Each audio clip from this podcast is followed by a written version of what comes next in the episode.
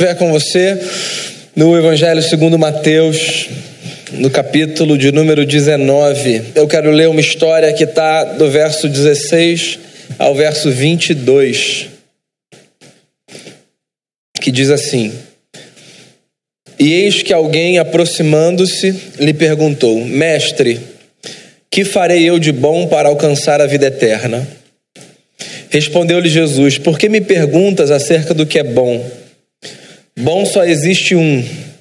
Se queres, porém, entrar na vida, guarda os mandamentos. E ele lhe perguntou: Quais? Respondeu Jesus: Não matarás, não adulterarás, não furtarás, não dirás falso testemunho. Honra teu pai e a tua mãe, e amarás o teu próximo como a ti mesmo. Replicou-lhe o jovem: Tudo isso tenho observado. Que me falta ainda? Disse-lhe Jesus: Se queres ser perfeito, vai, vende os teus bens, dá aos pobres e terás um tesouro no céu. Depois vem e segue-me. Tendo, porém, o jovem ouvido esta palavra, retirou-se triste por ser dono de muitas propriedades. Senhor, que a Tua palavra seja anunciada com graça nesse momento e que ela seja acolhida por cada coração aqui, como um recado dos céus para a nossa vida. Que o Senhor nos desafie, que o Senhor nos tire da nossa zona de conforto, porque nós sabemos que a Tua palavra, como nada nessa vida, a Tua palavra é capaz de nos fazer crescer de forma saudável, de forma madura, e essa é a oração que eu faço por mim e por cada pessoa aqui. Perdoa os nossos pecados e ministra ao nosso coração, eu te peço por graça, em nome de Jesus, amém. A gente está no início de um novo ano, certo? É o nosso segundo encontro público aqui na IPB Recreio de 2017, o nosso primeiro culto de quarta. Agora, não é só o começo de um ano novo. Do ponto de vista histórico, a gente começou há não muito tempo uma nova era. Do final da primeira metade do século passado para cá, a gente tem se acostumado com um termo, uma nomenclatura, pós-modernidade. E ela é a classificação de um novo tempo, de uma nova leitura de mundo, de novos paradigmas. E tá certo que se a gente pensa da metade do século passado para cá, a gente pode pensar assim, mas já tem um tempão que a gente fala disso, né? Do ponto de vista histórico, essa nova era ainda é uma era muito recente. A gente ainda está encaminhando nesse novo tempo. E esse novo tempo necessariamente significa novos costumes, novos valores, nova forma de se enxergar a vida. Não radicalmente, mas em muitos aspectos. Talvez você já tenha ouvido falar muito mal da pós-modernidade, né? Porque geralmente é assim, quando a gente ouve um negócio novo, a gente pensa o novo primeiro a partir daquilo que ele tem de negativo. Porque o novo geralmente assusta, a gente desqualifica o novo. Depois a gente para, pensa e diz assim, não, tem algumas coisas bacanas. Mas é verdade, existem algumas características muito ruins desse tempo que a gente vive. Mesmo que ainda seja um tempo muito pequeno para a gente avaliar. Uma característica da pós-modernidade que eu considero muito ruim é a fragilidade com a qual nós nos constituímos agora. Eu não sei se você já percebeu isso. Você não precisa ser um estudioso de filosofia para você chegar à conclusão de que esse tempo nosso é um tempo que tem produzido indivíduos hipersensíveis. Nós estamos nos transformando numa sociedade de gente frágil. Por exemplo, hoje a gente pensa 35 vezes antes de falar uma coisa que a gente não pensava antes, porque hoje falar de algumas coisas causa um mal-estar absurdo. E não é porque a gente evoluiu necessariamente em alguns aspectos, não. Às vezes é só porque a gente ficou muito fragilizado, muito sensível. Então qualquer coisa hoje ofende, qualquer coisa hoje gera discussão. Eu espero que você me entenda. Há assuntos que são ofensivos mesmo. E há posturas que são muito agressivas. Mas eu não sei, eu fico com a sensação de que a pós-modernidade nos trouxe esse efeito colateral. Somos hipersensíveis. Somos um mundo frágil. Como cristão, você sabe qual é a pergunta que eu me faço? Como é que nós anunciamos o Evangelho de Jesus, que carrega consigo firmeza, substância, densidade, num tempo tão frágil como esse? Como é que a gente faz para anunciar a mensagem do Evangelho? Como é que a gente faz para viver a mensagem do Evangelho num tempo de gente hipersensível? A gente vai passar 4 semanas conversando sobre esse assunto, a partir de textos diferentes das Escrituras. E eu resolvi tomar como ponto de partida esse encontro que Jesus teve com um jovem, cujo nome a gente desconhece, mas cuja história nos é revelada, que eu acho ser um encontro muito impactante. Eu não sei se esse encontro de Jesus com esse jovem, se tivesse acontecido hoje, passaria pelo crivo do politicamente correto. Porque na leitura de um sujeito do nosso tempo, Jesus poderia ser taxado como um camarada indelicado. Mas eu acho que Jesus fez bem em confrontar esse jovem da forma como confrontou. Sabe por quê? Não porque às vezes eu preciso confrontar os outros, mas porque às vezes eu preciso ser confrontado pelos outros. E é bom que a gente tenha em Jesus alguém que nos confronte acerca da vida, das nossas escolhas. A história é a seguinte: um jovem se aproxima de Jesus com toda a educação e com toda a polidez e diz assim: mestre, que farei eu para herdar a vida eterna? Outro evangelista, que não o Marcos, diz que quando esse jovem se aproxima de Jesus, perguntando assim: bom mestre, o que eu preciso fazer para herdar a vida eterna? E Jesus responde de uma forma que parece atravessada. Segundo Mateus, Jesus responde dizendo assim: por que você quer saber sobre o que é bom?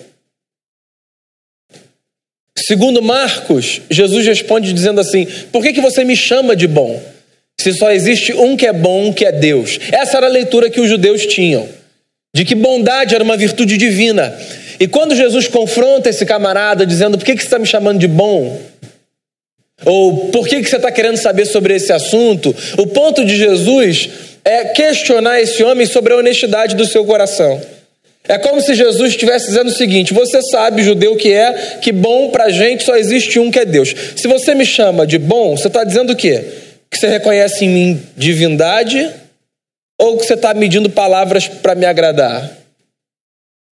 A pergunta desse camarada faz todo sentido e é uma pergunta importante. Eu só quero saber o que eu preciso fazer para herdar a vida eterna. Queria fazer um parêntese aqui, que já fiz outras vezes, mas acho que é importante sempre que a gente ouve esse termo vida eterna nos evangelhos. Quando um judeu do primeiro século perguntava sobre vida eterna, ele não estava perguntando sobre vida depois da morte. Ele estava querendo saber sobre vida com peso de eternidade. Pra gente, vida eterna é essa experiência que a gente vai ter depois que a gente morrer ou que Jesus voltar. É isso que a gente entende por vida eterna. Então, pra gente, quando alguém pergunta assim: o que eu preciso fazer para herdar a vida eterna? A leitura automática que a nossa mente evangélica faz é: esse camarada quer saber qual é o passaporte para ir para o céu. Mas a pergunta dele não é essa. A pergunta dele é: como é que eu posso dar a essa vida a leveza e a densidade da eternidade? Ou seja, como é que a vida pode ser melhor? Como é que a vida pode fazer mais sentido? Que, por sinal, essa é uma pergunta que eu e você precisamos fazer. Será que a vida faz sentido? Assim, não a vida pela vida, eu estou falando da sua vida, a vida que você vive hoje. Você vê propósito nela? Você vê sentido nela? Você vê coerência nela? Você pode pensar aí no seu lugar, mas que pergunta boba. Claro que a vida faz sentido. Eu não sei, eu não tenho tanta certeza. Tem gente para quem a vida não faz sentido. Tem gente que pelas circunstâncias vive por viver. Sabe como é que é? Acorda porque acordou. Daí faz o que faz, porque faz. E sai para trabalhar porque tem que trabalhar, e volta porque tem que voltar, e espera o sol se pôr, para fazer tudo de novo. Tem gente para quem a vida é essa experiência do Eclesiastes de Salomão. Sabe? Vaidade, como correr atrás do vento. E eu acho que quando a gente chega num ponto em que a vida é vivida só pela vida, porque perdeu o sentido, a gente precisa se fazer novamente essa pergunta. Onde é que está o sentido da vida para mim? Como é que eu posso dar à minha jornada peso de eternidade? Como é que eu posso fazer para que os meus dias tenham a leveza e a densidade daquilo que é eterno? Então a pergunta desse jovem, a despeito da resposta supostamente atravessada de Jesus, a pergunta desse jovem é uma pergunta que faz todo sentido. Porque a vida precisa ter propósito para mim e para você. Não foi sem motivo que um livro escrito na década de 90 pelo pastor Rick Warren virou um best-seller no mundo, né? Um livro simples, mas com um título de uma provocação na alma de qualquer indivíduo. Uma vida com um propósito. Todo mundo vive em busca disso, de encontrar razão, objetivo. Porque a vida pela vida é muito insossa. E talvez essa seja a maior tragédia de alguns. A tragédia de ver a vida acontecer porque ela tem que acontecer. Daí a conversa de Jesus com esse jovem se desenrola. E ela se desenrola de uma forma muito interessante. Porque Jesus responde a ele. Quando ele pergunta assim, o que eu preciso fazer para herdar a vida eterna? Jesus diz assim, ó, o caminho para que a vida tenha peso de eternidade é guardar os mandamentos. E aí Jesus, inclusive, narra os mandamentos.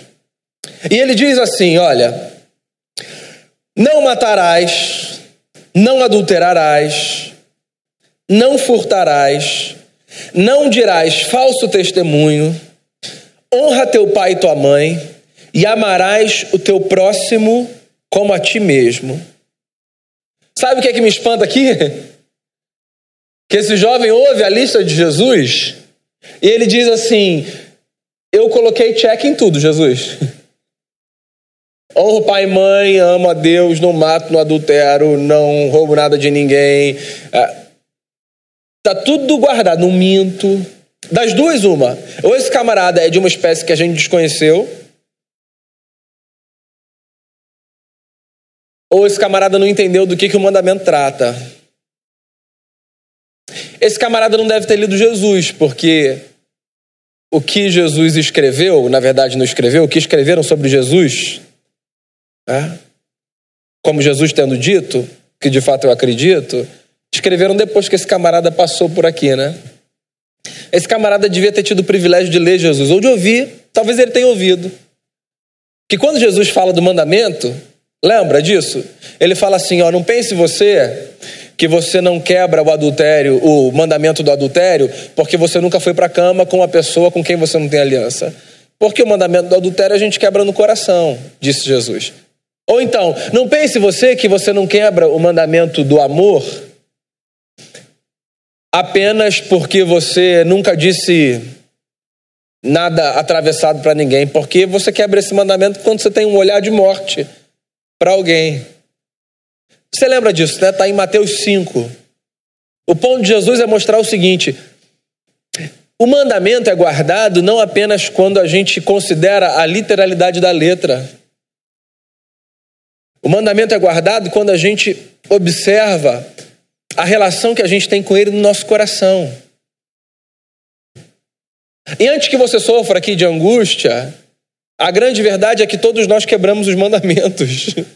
De muitas formas, em muitos momentos.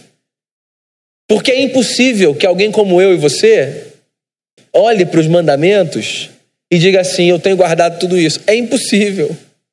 É impossível que a gente olhe para a lei de Deus e chegue à seguinte conclusão: tá aí, sou capaz de satisfazer a justiça do Eterno, porque em mim existe um padrão moral tão alto que ao longo de toda a minha jornada não tenha nada que eu tenha transgredido. É curioso como Jesus não mede palavras para mostrar para a gente o estado da nossa alma, né? Jesus no nosso tempo seria um problema. Porque o nosso tempo é um tempo assim, ó. Porque é um tempo de gente frágil. O nosso tempo é um tempo que a gente se encontra com as pessoas. E são pessoas com as quais a gente tem intimidade, aliança. Com quem a gente trava uma relação de confiança. Aí elas narram pra gente alguma coisa que elas cometeram e que elas julgam ter sido errado. Vacilaram. Qualquer área da vida.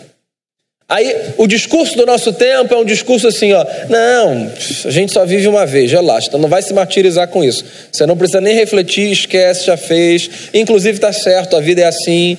É. Mesmo com as pessoas mais íntimas, a gente pensa e, se bobear, a gente não fala o que a gente precisa falar. E assim, o inverso também é verdadeiro.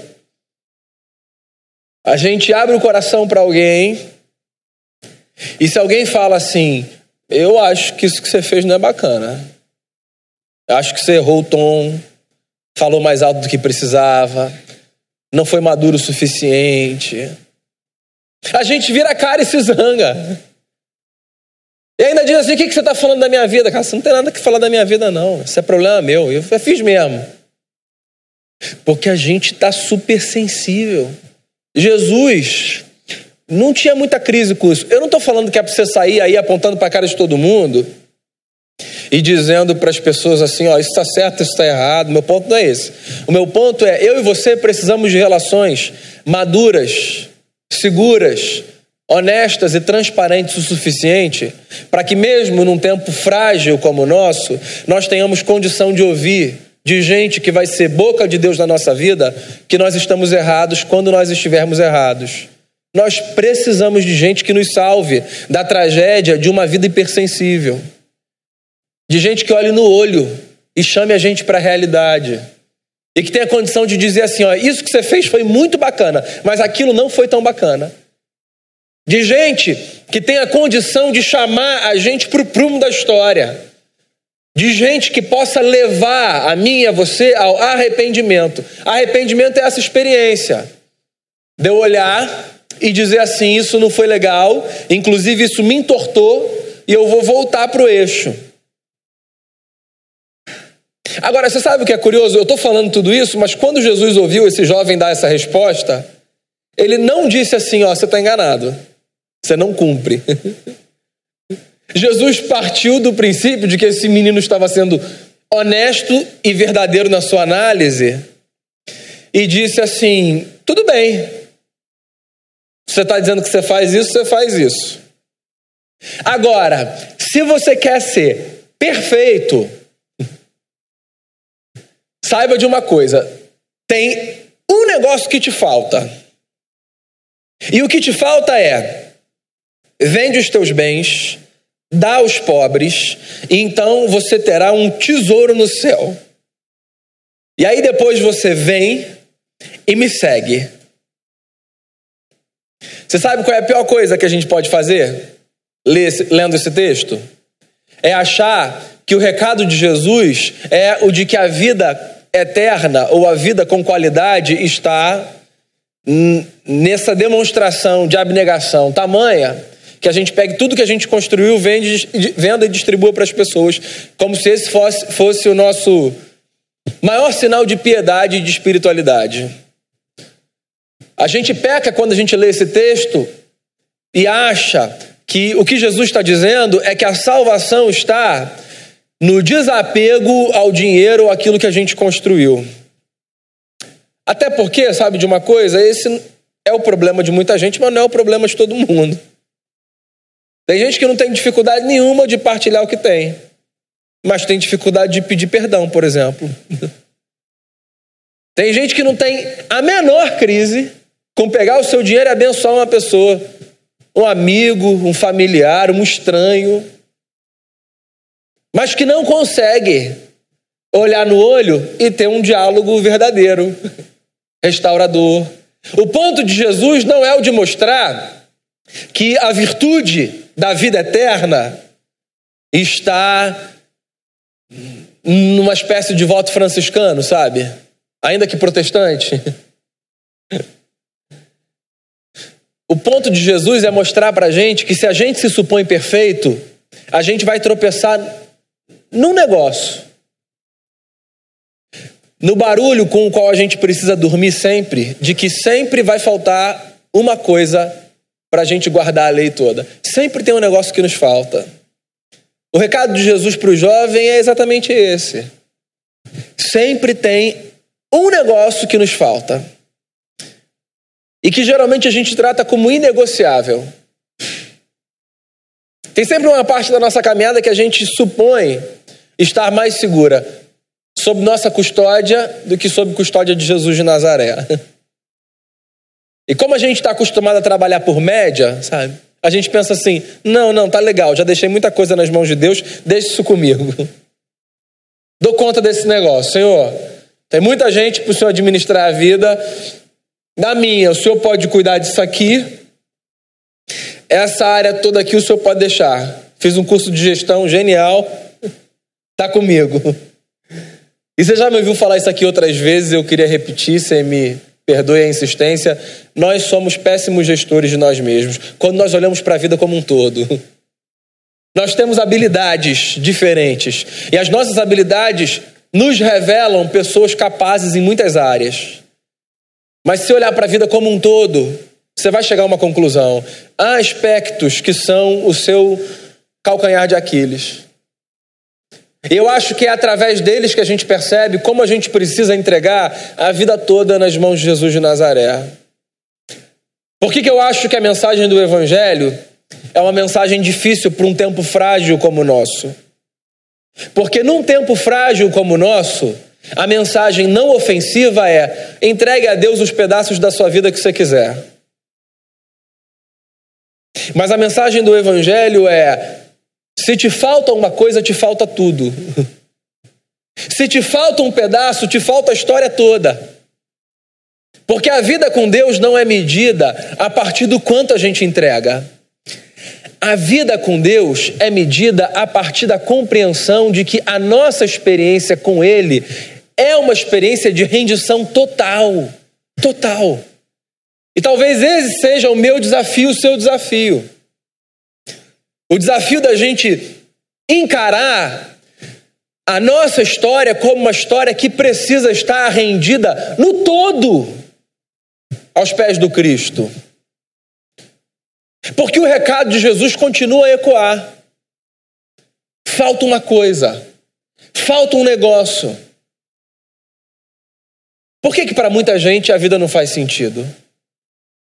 Não faz sentido porque falta coragem de entregar nas mãos de quem verdadeiramente tem controle sobre a história, aspectos que a gente insiste em acreditar que estão mais bem controlados na palma das nossas mãos. Eu fico me fazendo essa pergunta. Quando eu me lembro, por exemplo, do que aconteceu no Pedra de Itaúna há alguns meses. Por que um pai que mora num condomínio de classe média alta olha para si, para sua mulher e para seus 2 filhos e diz: acabou pra gente. E tira a vida de todo mundo da forma que ele tirou, se lembra? Por que um pai, no mesmo dia, na cidade de São Paulo, pega uma criança no colo, no 17º andar do fórum, e pula? O que leva pessoas a fazerem isso? Por que alguém olha para um travesti e diz assim: vou acabar com a sua vida? Onde é que está calcado o sentido da nossa vida? Vida eterna é um negócio que a gente precisa. Vida com peso de eternidade. E eu acho que a nossa jornada se resume a isso. A buscar uma história que tenha, me permita a repetição, a leveza e a densidade da eternidade. A gente tem, nas palavras de Jesus, o norte.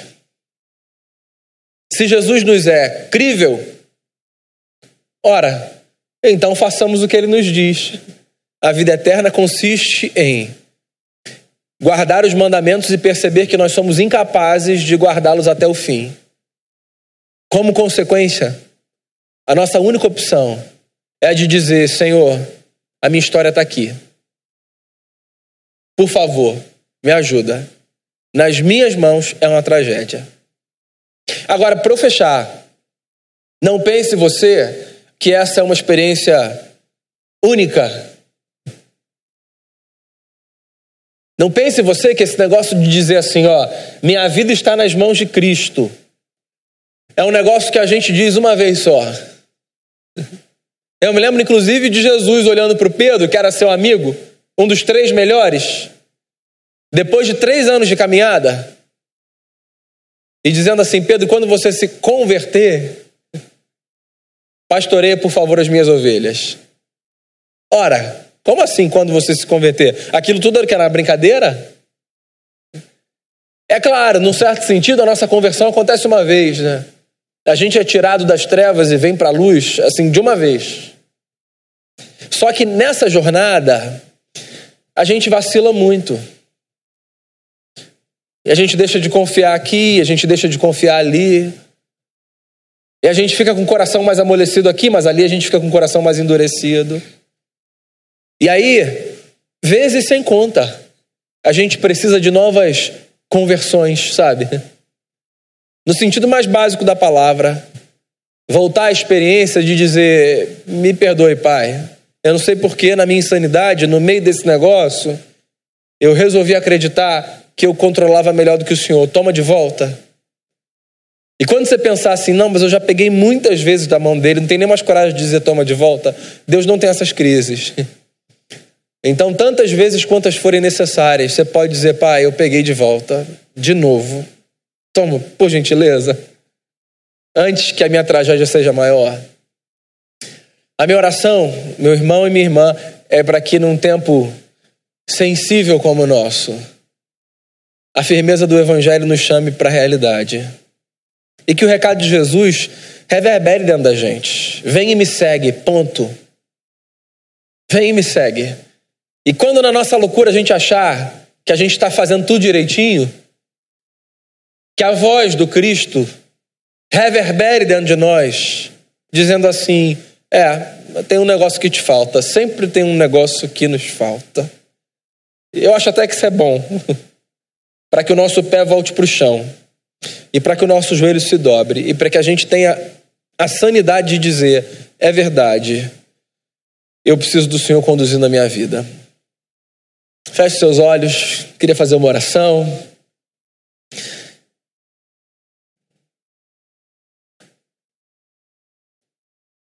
Queria que você, inclusive, pensasse aí em algo que se encaixe na frase de Jesus. Uma coisa te falta. Uma coisa, na verdade, geralmente são muitas coisas, mas ainda que seja uma só, se te falta uma coisa, te falta tudo. Então, tenha você a oportunidade nesse momento de dizer: Pai, eu quero entregar isso a Ti. Hoje eu conversava com uma mãe que está com a filha internada desde o dia 15, uma menina de alguns meses. Eu estava esperando na conversa, desde o dia 15 de dezembro, a hora dela me dizer assim: eu não estou conseguindo mais. E tudo que ela me mostrou foi a consciência e a maturidade de uma mulher que entendeu: está nas mãos de Deus. Às vezes cansa, irmãos, e a gente diz assim: eu não estou conseguindo mais. Então, se o seu coração hoje diz a você: eu não estou conseguindo mais, lembre-se das palavras de Jesus. Entregue tudo a Ele. Pai, que o nosso coração seja acalentado pela esperança do Evangelho, que nos faz lembrar que em Cristo Jesus nós temos alguém que cuida da nossa vida de forma muito melhor do que jamais seríamos capazes de fazer. Que exatamente por conta disso a gente tem a coragem, a ousadia de render nas tuas mãos aquilo que com tanta insistência tentamos controlar, agarrar, gerir. Que o que me faltar seja depositado aos teus pés. Que o que faltar a cada um dos meus irmãos seja lançado aos teus pés. E que quantas vezes forem necessárias a gente faça isso. Porque a vida eterna está em nos rendermos sempre a Ti, confiando na condução do Senhor na nossa história. Assim eu oro, rogando a Tua graça, em nome de Jesus. Amém.